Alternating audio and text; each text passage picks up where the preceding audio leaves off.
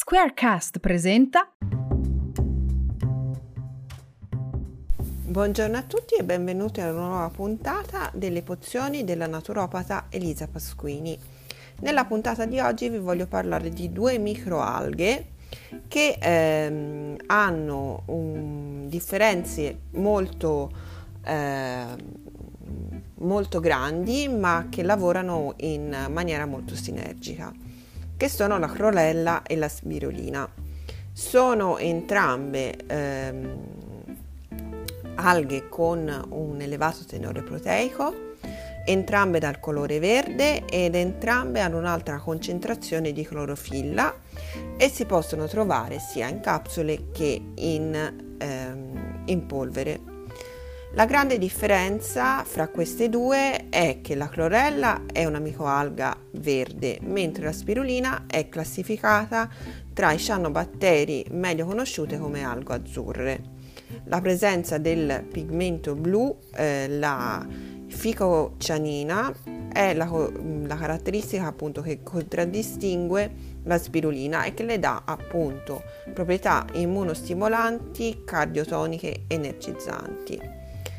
Eh, la clorella è un vero e proprio superalimento perché contiene tantissima clorofilla che ha proprietà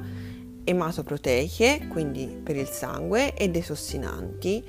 Viene mm, consigliata appunto per depurarsi o disintossicarsi,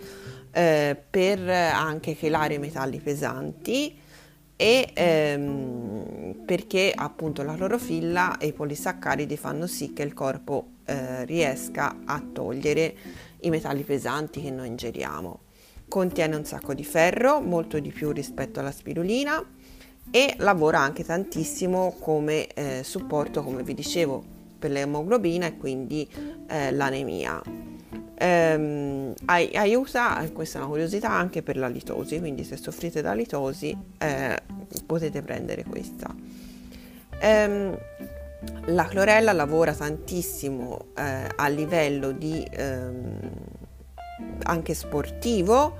eh, perché comunque ehm, è un anti-age, mantiene la tonicità delle tessute della pelle, aiuta la rigenerazione cellulare, quindi mh, mm, soprattutto per chi eh, si allena tanto eh, riduce ehm, la, ehm, la, la, produzione di, di adrenalina e eh, cioè aumenta, diciamo, meglio dire, la, ehm, la produzione di, di, di, adrenalina e cortisolo eh, e accelera quindi il recupero. Quindi mh, mm,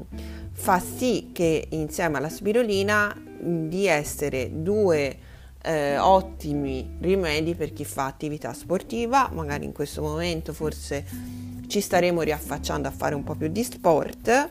Eh, per chi fa gare l'abbinamento spirulina e, cloro- e, mm, e clorella è molto utile sia per eh, per le performance che per il recupero.